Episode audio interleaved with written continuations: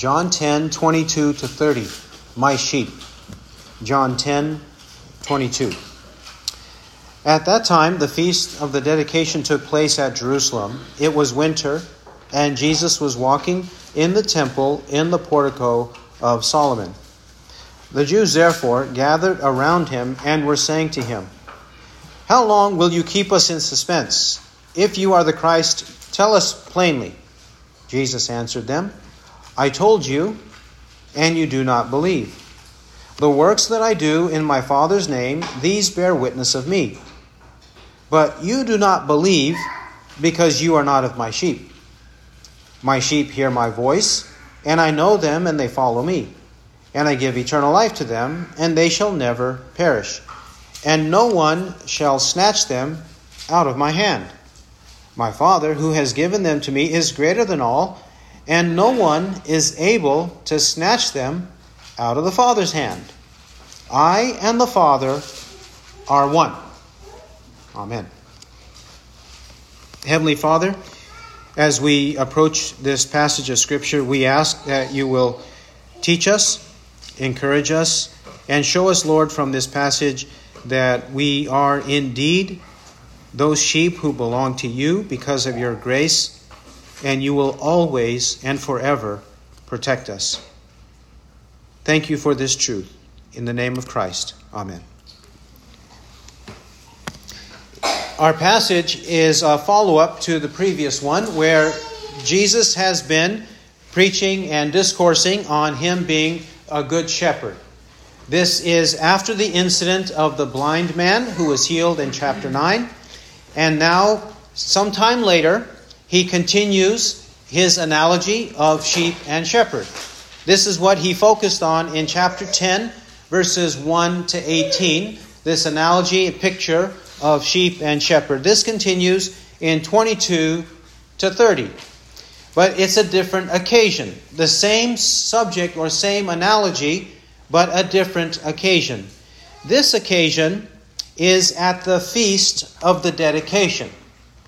This is one of the two feasts that are not mentioned in the law of Moses. The occasion for this, it says it's in Jerusalem where he went.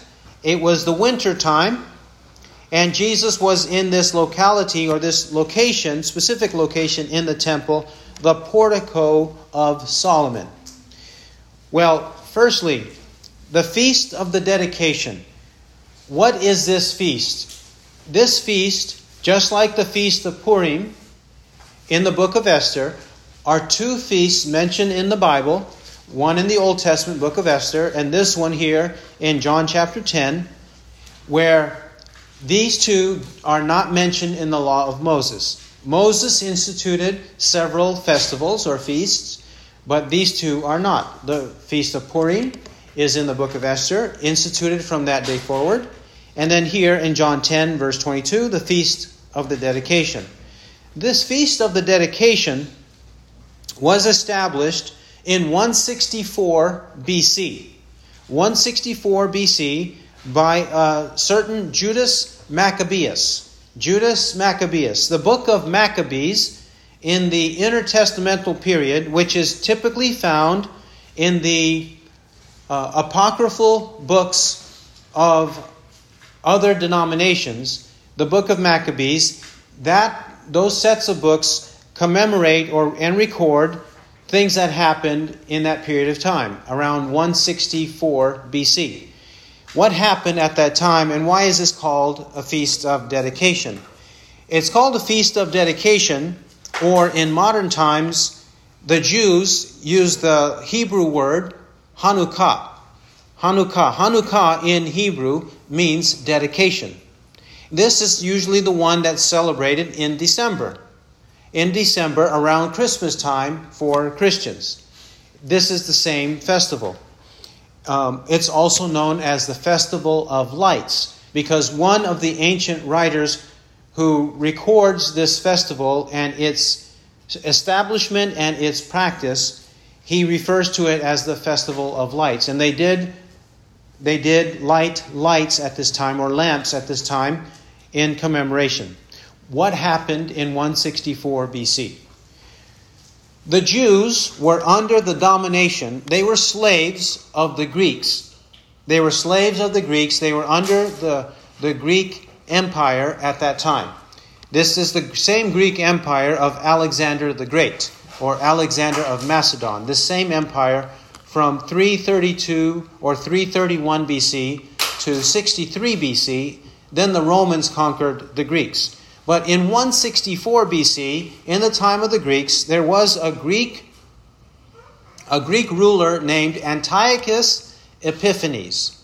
Antiochus Epiphanes, also called Antiochus IV, this Antiochus Epiphanes, he was so adamantly against the Jews that he took a pig, a swine, and he took that and he had it sacrificed on the altar in the temple of Jerusalem. We know from Leviticus 11, Deuteronomy 14, that pigs were considered unclean animals for sacrifice. They were not to be placed on the altar. So Antiochus, knowing this, took an unclean beast and had it put on the altar of God in Jerusalem. Well, Judas Maccabeus, he and others revolted successfully against that. And then when they dedicated the altar, they rededicated it. That is, they cleansed it. They conducted rituals to cleanse it and to make it suitable for the worship of God again with animals being sacrificed on it. So that feast of dedication began at that time. It's a dedication meaning rededicating after Antiochus desecrated, defamed, made unclean that altar. That's what is happening here, and Jesus is at that festival. This was in the winter, as we said, typically, which corresponds to our December, and that's why we often hear of the Hanukkah celebration of the Jewish people who are not Christians. They celebrate that around the time of Christmas. Not exactly on Christmas Day, they don't always coincide that way, but roughly in December. That's why the Apostle John here says it was winter, around the winter time. Jesus is walking there while they are celebrating.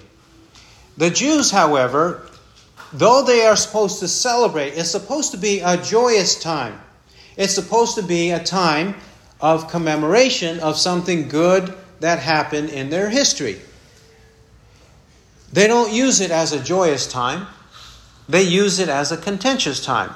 They approach Christ to pick a fight with him. They are not focused on the worship of God when they should be, joyously. Instead, they are focused on picking a fight with Christ, being contentious with Christ.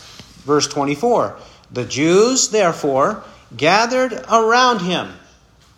It says they gathered around him. Jesus didn't bring up anything, they brought up something to pick a fight with him. They were grumblers, and this is what happens right here. And they were saying to him in verse 24, How long will you keep us in suspense? If you are the Christ, tell us plainly. Isn't that irony right there? They accuse Christ of keeping them in suspense. Any casual reading of the scripture up to this point in John 10 shows Nobody is being kept in suspense. Nothing is a surprise from the time of John the Baptist onward. And even then, you could go back farther into Daniel the prophet, who has a chronology of when they should expect Christ to appear. Isaiah has many prophecies of Christ, so forth. There are many in the Old Testament. So they should not have been in suspense in any way at that time, and especially because of John, John the Baptist, and even whatever Jesus was preaching. There shouldn't have been any of that. And yet, grumblers, grumblers who want to quarrel, pick a fight, they bring up things in a wrong way. They say, You've been keeping us in suspense. Stop doing that. This is one of those questions. How long will you keep us in suspense? This assumes that Jesus has been keeping them in suspense, when that's not the case. They make a false assumption with their question to accuse him, typical of grumblers and disputers looking to contend. This is what they do. Further, 24, if you are the Christ, tell us plainly, plainly. Christ or Jesus, you, Jesus of Nazareth, you, you're always speaking in ambiguous terms. You're always cloudy and fuzzy. You're always muddy. You don't tell us openly. You don't tell us plainly. You're playing tricks and games with us, is the implication. That they are hearing Christ not in plain spoken language. Well, that's not the, the case either. That's not the case that Jesus was never plainly telling them who he was, why he came into the world, what will happen, what they would do to him. He was plain on many occasions about these matters. 25. Jesus answered them, I told you, and you do not believe. There, Jesus says it in his own words to their face. He's saying, I did not keep you in suspense. I told you I was the Christ, and I told you plainly. I told you all of these things. I told you, and you do not believe. The problem with complainers, the problem with grumblers and disputers, the problem with quarrelers is not that the information isn't there.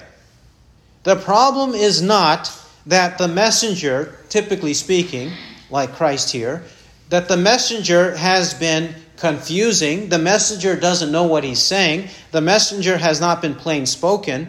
That's not the problem. The problem is, I told you and you do not believe. The problem is, they know exactly what the claims are. They know exactly what the truth claims are. They know precisely. But they don't want to believe. They do not believe. That is the problem. Further, Christ vindicates his words by saying, The works, verse 25, the works that I do in my Father's name, these bear witness of me.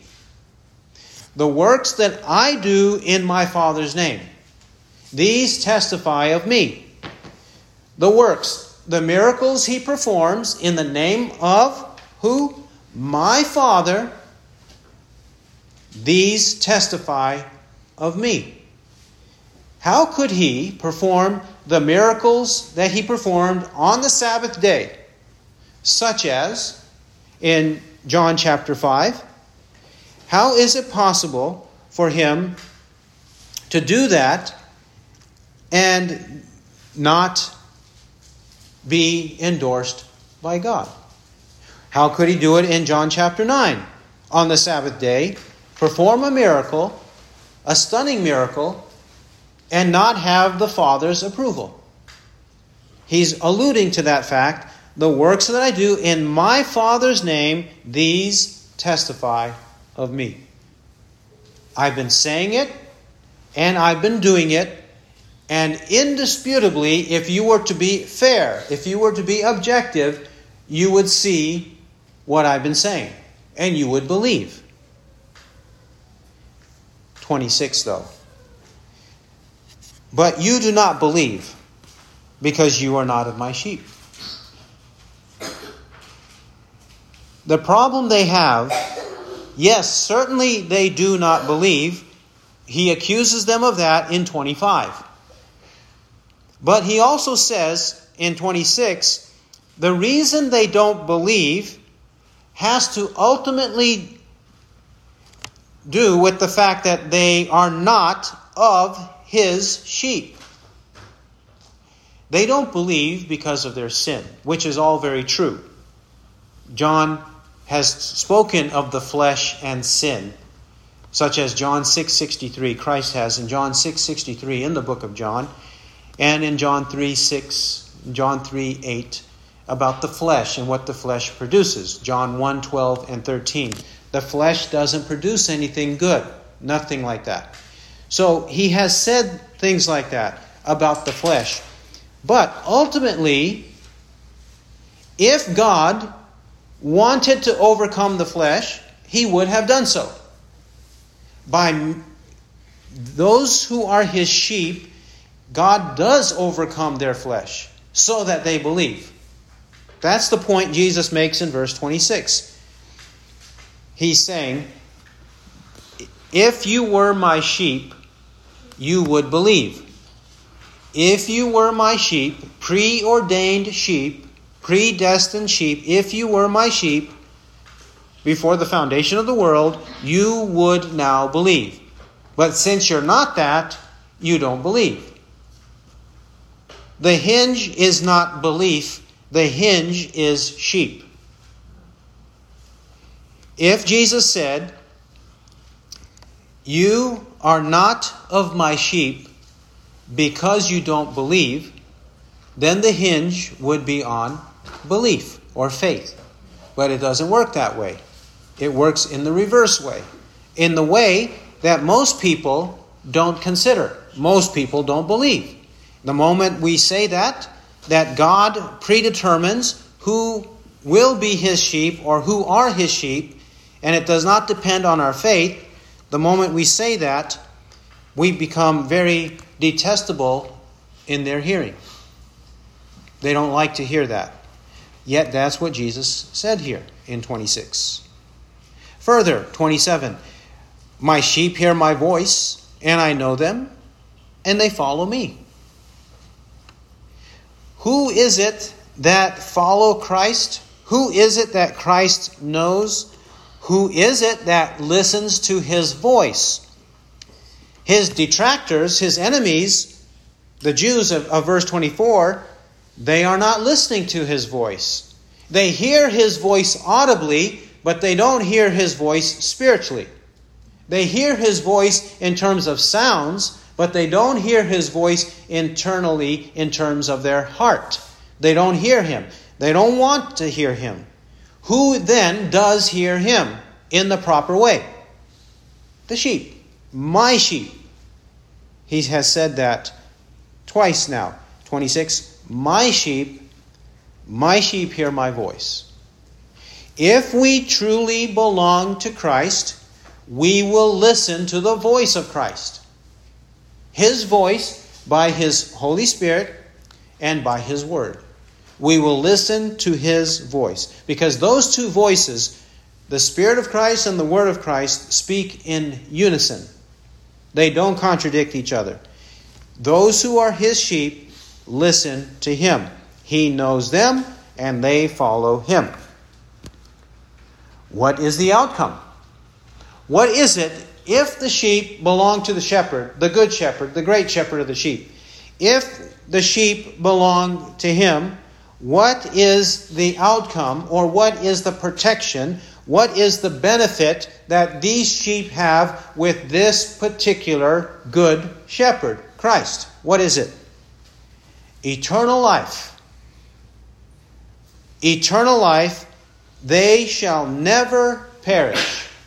Eternal life, we will never perish, and no one shall snatch them out of my hand. The hand of Christ, usually the hand, and often the right hand, is a symbol of strength because for, for most people, most are right handed, and it is the arm or the hand of strength. The right hand, no, Christ has such a strong and powerful, mighty right hand that no one can open it, no one can snatch his sheep out of his hand. Like Isaiah 40. The mighty power of God, the mighty power of God protects his own people, protects his own sheep. The mighty hand of God. Verse 29. Not only of God, that is Christ, the Son of God, verse 28, but the Father in verse 29. My Father, who has given them to me, is greater than all, and no one is able to snatch them out of the Father's hand. The Father, who is greater than all. Meaning, the Father is supreme in rank and authority. The Father sends the Son into the world. The Father and the Son send the Spirit into the world. So, in this sense, certainly among all creatures, no one is as great as the Father, but even in the Trinity, the Father has first place. He's the first person of the Trinity, of the Holy Trinity. The second person of the Holy Trinity is the Son. The third person of the Holy Trinity is the Holy Spirit. Father, Son, and Holy Spirit. He is greater. So, those who belong to my Father, the Father of Jesus, no one is able to snatch them out of the Father's hand. If we have double strength, the strength of the Son and the strength of the Father, we are in their hand. No one can take us away. No one can cause us to perish. No one will snatch us away. No wolf will come. No stranger will come. No wild beast will come, meaning the false teachers, and take us away. We will always, always, both now and forever, isn't that what he said in verse 28? Eternal life never perish. It's eternal life never perish. This is what awaits us. This is what we enjoy, we who are his sheep.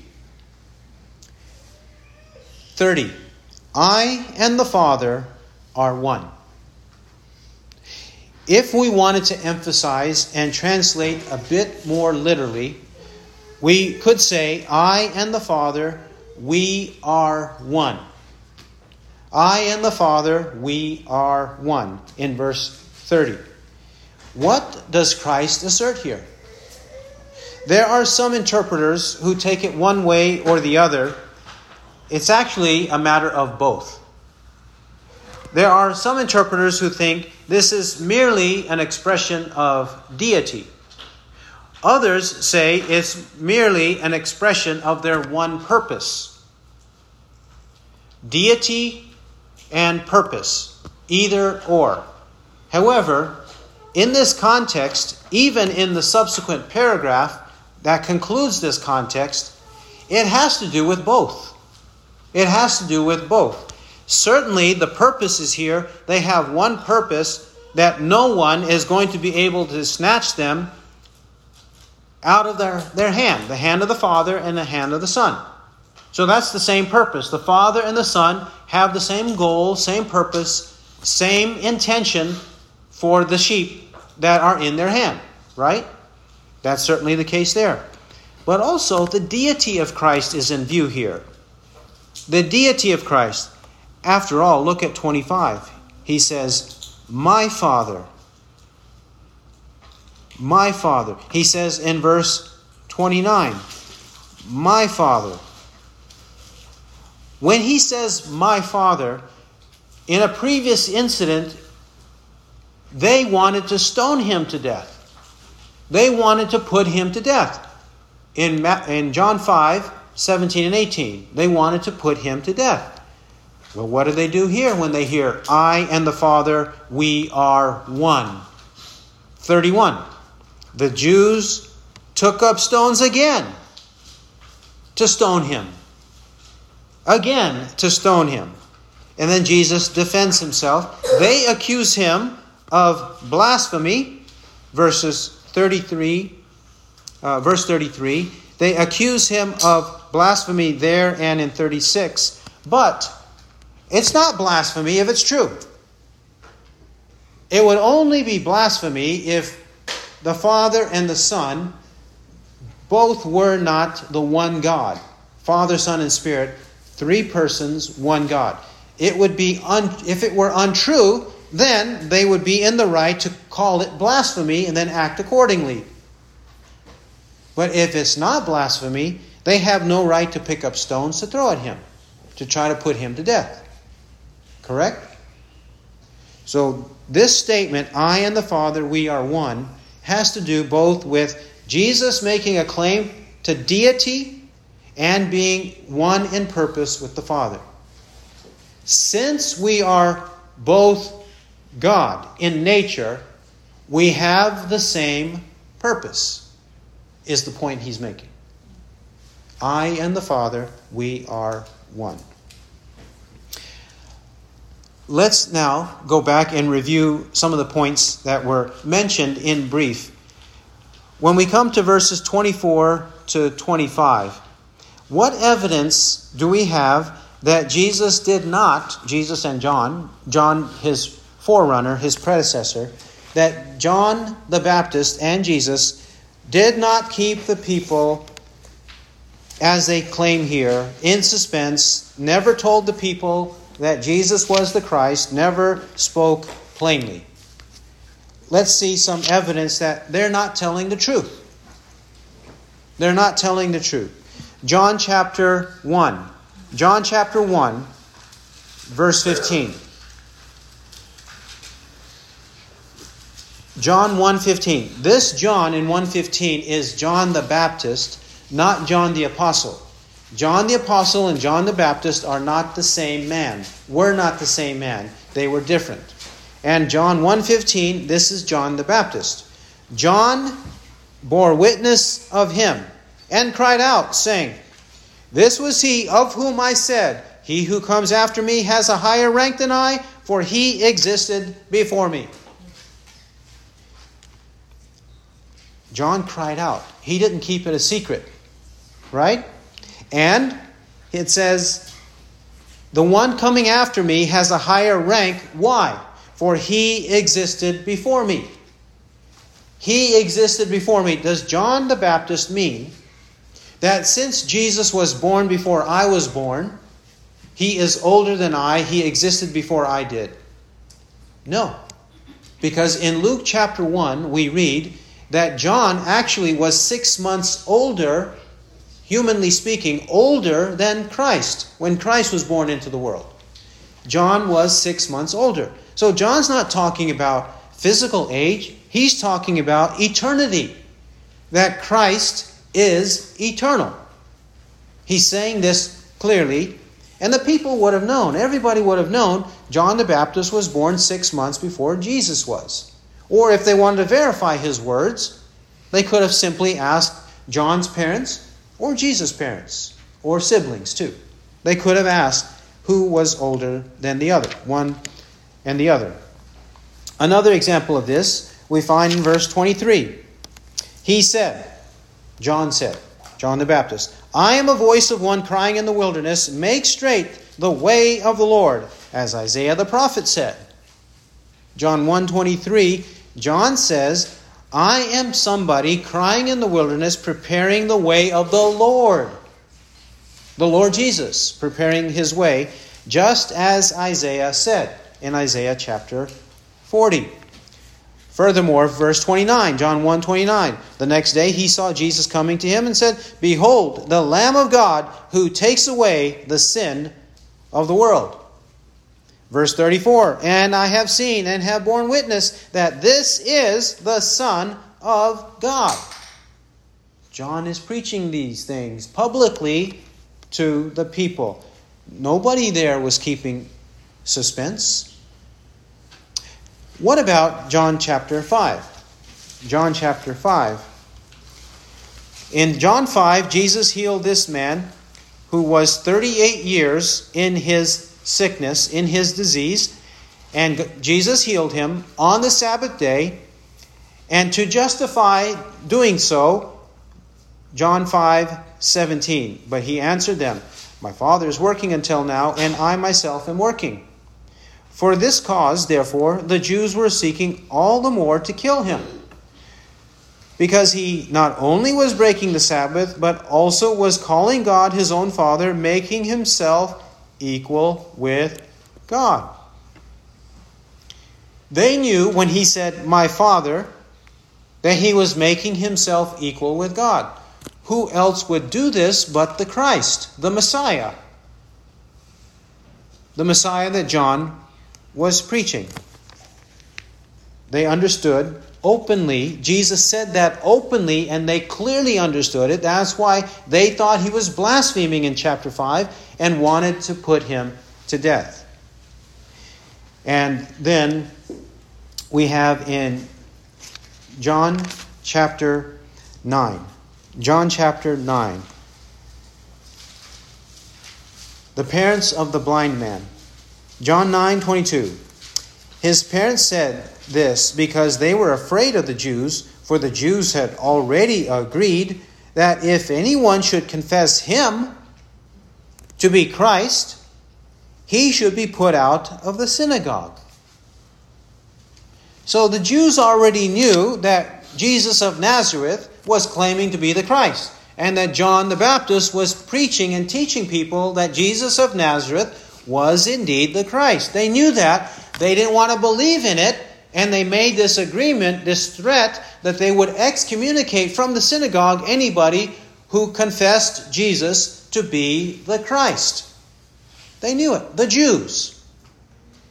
So we know now clearly that these Jews of John 10 24 to 25, they are fabricating an accusation against Christ.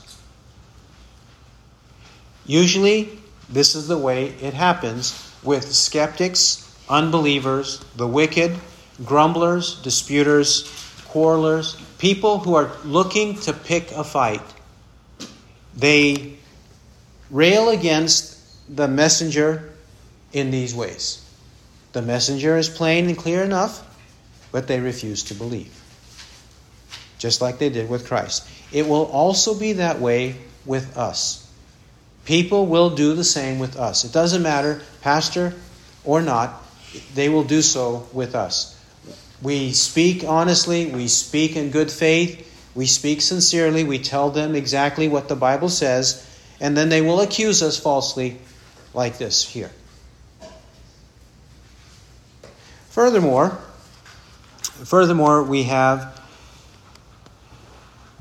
that in John 10, 26 to 27.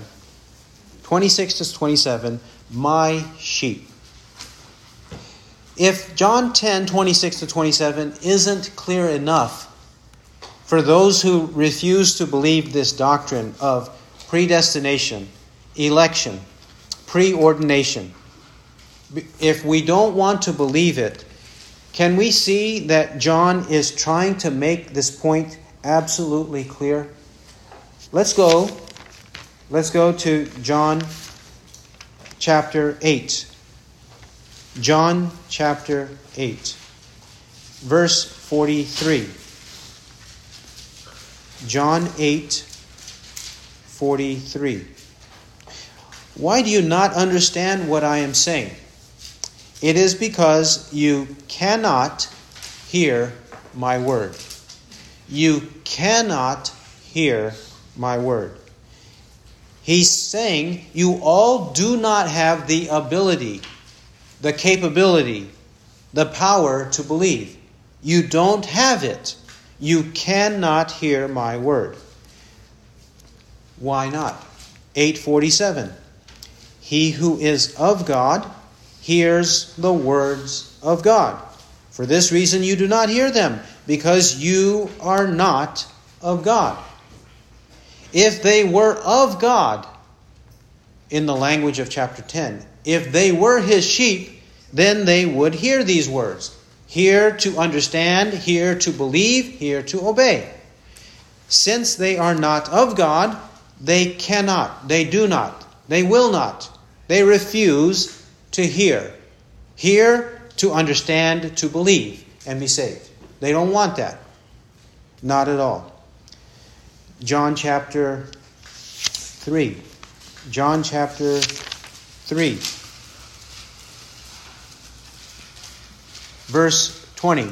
20 to 21. John 3 20 to 21. For everyone who does evil hates the light and does not come to the light lest his deeds should be exposed. But he who practices the truth comes to the light, that his deeds may be manifested as having been wrought in God. A key phrase here the difference between verses 20 to 21 why is it that someone does come to the light and the others do not come to the light. The key phrase or phrase is in verse 20 those who do evil hate the light and they don't want their evil exposed. They don't want their evil to be um, coming to rising to the surface. They don't want it in the open light because if it's in the open light, then the light will shine shame, guilt on their evil. They don't want that. They hate the light. So they do it in darkness. Dirty deeds in darkness. 21. But he who practices the truth comes to the light, that his deeds may be manifested as having been wrought in God. Well, who will come to the light? Those who practice the truth. But how do they practice the truth? Having been wrought in God. If they practice what God expects to come to the light, how did that happen? How did they overcome in verse 20 their desire for evil, their deadness, the flesh? How did they overcome all of that? When God made it happen in them. How does He make it happen? By calling us, regenerating us by His Spirit, giving us life when we had deadness. That's how He makes us come to the light, wanting the truth, practice the truth. He causes us to be that way. We further further read in John chapter 6. John 6 of the same thing. We'll read John 6:35 to 37. 6:35 to 37. Jesus said to them, I am the bread of life. He who comes to me shall not hunger, and he who believes in me shall never thirst. But I said to you that you have seen me, and yet do not believe. All that the Father gives me shall come to me, and the one who comes to me I will certainly not cast out. In 35, we are supposed to come to him and believe in him. Coming and believing, synonyms of the same thing embracing him in faith. He means that. In 20 uh, in 36 he says that they don't believe. Why don't they believe? He's told them that they need to believe, but they don't believe. Why don't they believe? 37 All that the Father gives me shall come to me, shall believe in me. But what's the hinge? The criterion is whether God gives them to the Son. If God gives them to the Son, they come to the Son. They believe in the Son, and the Son won't cast them out. Jesus means the same thing here in John 10 26 to 27. We come to Christ and we follow the voice of Christ because the Father draws us by His Spirit to listen, to pay attention, to desire, to believe, to ha- desire life, to have life, to come to the truth, to practice the truth, to do our deeds in God. Not our dirty deeds in the flesh, but our good deeds in God. That's what he's saying in 26 to 27. Further, when we do come, when we do believe in him, is this permanent? Is it eternal? Is it temporary? Can it be lost?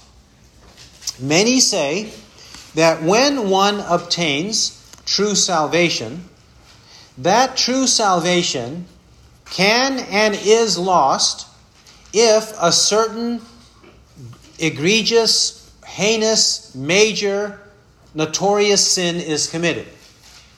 There are some who say that if one has true salvation, one can lose it if he commits some heinous, major, notorious sin. And the moment he d- commits that sin, he loses salvation. And some of the, the, these same people say they can't, those individuals cannot regain it. Once they lose it, they cannot regain it. Instead, they must suffer for it in the life to come. Others say that one who has true salvation can indeed lose it and lose it for any number of sins or any kind of sin, and lose it the next moment, the next hour, the next day, lose it like that, and also regain it. Lose it quickly and regain it quickly. Lose quickly, regain salvation quickly. And this goes back and forth, on and off, on and off for the rest of their life. And they also say that if one has confessed all his sins, let's say in a worship service, one has confessed all his sins in a worship service, and then he leaves the service, he walks across the street to his car, but while he's walking across the street to his car to go home, he has a sinful thought in his mind from the parking lot of the church building across the street to his car. He has some kind of sinful thought, and then a car comes by and hits him, and he dies on the spot. What happens to him? They say he goes to hell. He lost his salvation because of that sinful thought. We're talking about the second category of people who say salvation can be lost as soon as you lose it you can regain it, lose it, and regain it. That's the second category of belief. Now, a third category of belief, a false belief on this matter, has to do with people who say they use these cliches once saved, always saved. They also say eternal security. They also speak of grace. They speak of grace, grace all the time. Grace. We are not under law, but under grace. They misuse a phrase taken from Romans 6 14 and 15. We're not under law, but under grace.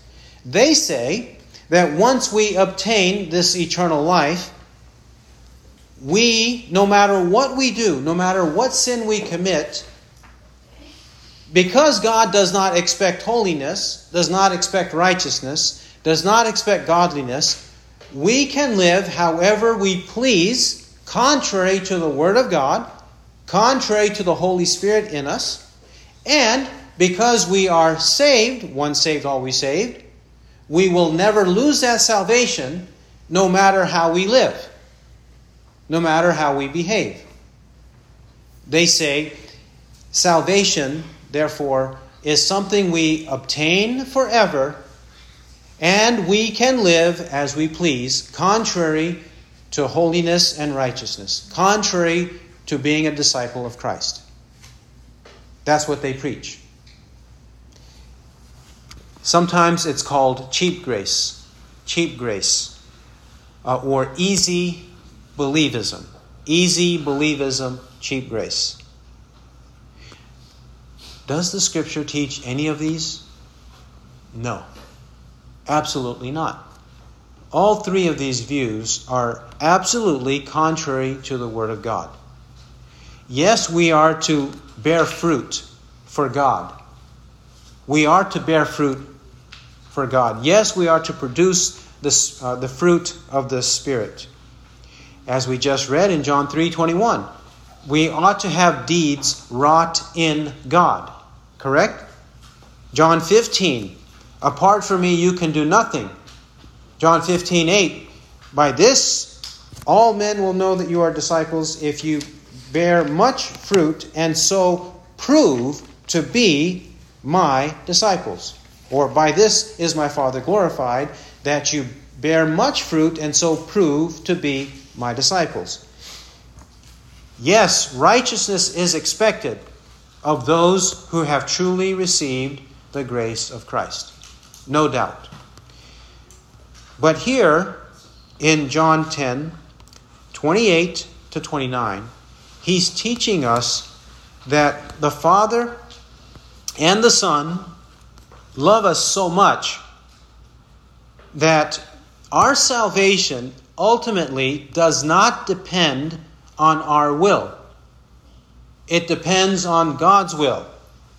And if it depends on Almighty God's will, we shall be saved eternally, forever and ever. Because He loves us that much, He protects us that much, we are His sheep that He carries in His bosom. He loves us in that way. This is what our Lord is teaching us here, teaching us this kind of permanent salvation. John 6, 36. Let's return to John 6, 36 to 40. John 6, 36 to 40.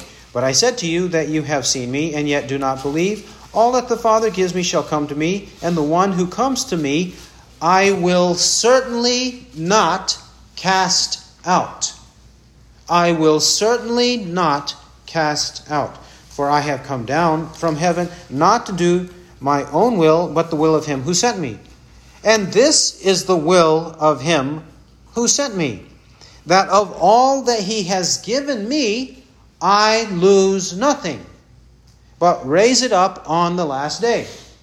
It is the will of the Father that all that the Father gives to the Son, the Son loses none of them. That means in his sheepfold, the Good Shepherd's sheepfold, he's not going to lose any to the wolves and the foxes. He's not going to lose any of them. But raise up every single one on the last day, on the day of resurrection. Raise us up to eternal life. Verse 40 For this is the will of my Father, that everyone who beholds the Son and believes in him may have eternal life, and I myself will raise him up on the last day. The will of the Father that the Son accomplishes to raise up each and every one of us sheep on the last day, the day of resurrection. Ephesians chapter 1. Ephesians 1. We are already placed in heaven we are already, in God's will, placed in heaven. Of course, literally, we are here on the earth, but spiritually speaking, he's speaking in terms of the certainty, the assurance of our salvation. Ephesians 1 3.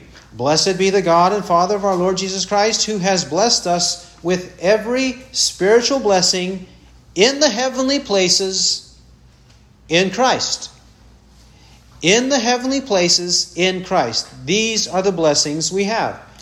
Ephesians 1, verse 20, 120, which he brought about in Christ when he raised him from the dead at, and seated him at his right hand in the heavenly places. Christ literally is there because he ascended into heaven at the right hand of the Father. But who else is there with the Father? Chapter 2, Ephesians 2 4 to 7. Ephesians 2 4.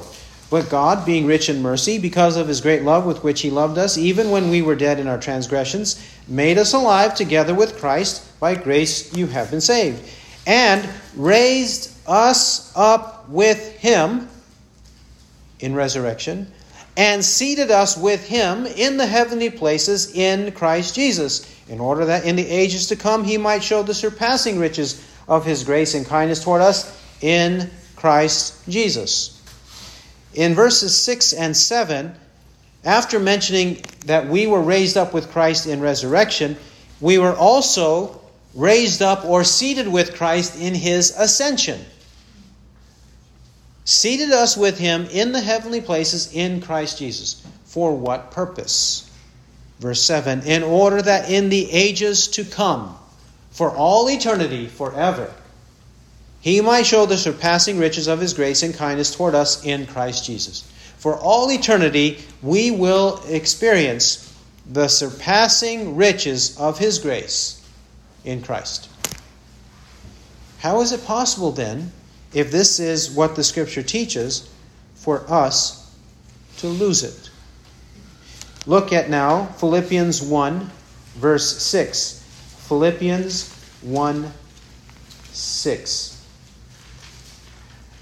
For I am confident of this very thing, that he who began a good work in you will perfect it until the day of Christ Jesus. Who is the he who began a good work in us? God. And Paul says he's confident that he who began a good work in us will perfect it until the day of Christ Jesus. Until the day that Christ raises us up from the dead, God will perfect what he started in us from beginning to end. 1 Peter 1. 1 Peter chapter 1 verses 3 to 5. 1 Peter 1 3 to 5. Blessed be the God and Father of our Lord Jesus Christ, who according to his great mercy has caused us to be born again to a living hope through the resurrection of Jesus Christ from the dead, to obtain an inheritance which is imperishable and undefiled and will not fade away, reserved in heaven for you. But how do we know we're going to get there? Verse 5 Who are protected by the power of God through faith for a salvation ready to be revealed in the last time. We know it's there in heaven, reserved in heaven for us, just as Paul said, Peter says now, this inheritance, imperishable, undefiled, unfading inheritance, it's there, reserved for us, but we will attain it. We will obtain it. We will reach it in its perfection because right now, verse 5, we are protected by the power of God through faith. God will ensure that the true faith He has granted to us will be the true faith that re- is retained in us. And as John says in 1 John 5 4 and 5, faith is the victory that overcomes the world. Our faith in Christ is a gift of God to us that He will keep within us permanently, and we will overcome the world. We will overcome the world, the flesh, and the devil. We will. Because God will protect us through faith. By His mighty power, He will protect us. We are in His hand, and no one will snatch us away, including oneself. There are some who say, yes, no one on the outside of us can snatch us away, but we can snatch ourselves away. They say, no, the scripture isn't talking about that. And besides, if we do it, the flesh does not work by itself. The flesh works in conjunction with the devil and the world. The flesh works with outside forces to sin, just like it was in the Garden of Eden, Genesis 3. In the sense that their sinful desire within cooperated with Satan's desire for them to sin. In that same way, we now who are born in sin, though Adam and Eve weren't, we certainly have the flesh that cooperates with Satan and society to sin. no one will snatch us away, including ourselves. Then, finally, verse 30 I and the Father, we are one. We saw, we see from verses 31 to 39 that they wanted to seize him, they wanted to stone him to death, they accuse him of blasphemy, they don't believe, that they know that he is claiming deity. We also just saw in John 5 17 and 18, when he says, My Father, they know he is claiming a unique relationship with God the Father that you and I do not have. Even the Jews do not have. Nobody has that kind of unique relationship. That unique relationship is what Jesus has with the Father. That's why he said, My Father.